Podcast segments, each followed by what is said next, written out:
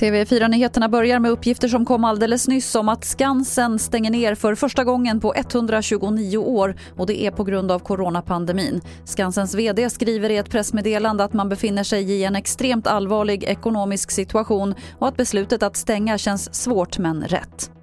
Estland vill att dykare ska undersöka Estonias vrak före nästa sommar och landets regering är beredd att skicka ner dykare redan nu.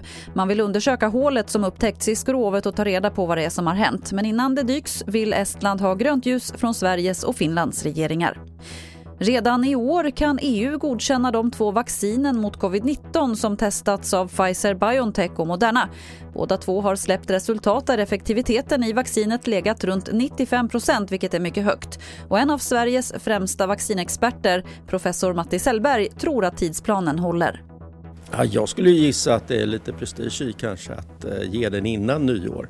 Så att jag, tror att, eh, jag skulle tro att vi skulle se den första vaccinerade i Europa eh, före nyår. Och när blir första vaccinerade i Sverige då? Ja, det hoppas vi att det blir i januari. Och reporter här var Jessica Josefsson.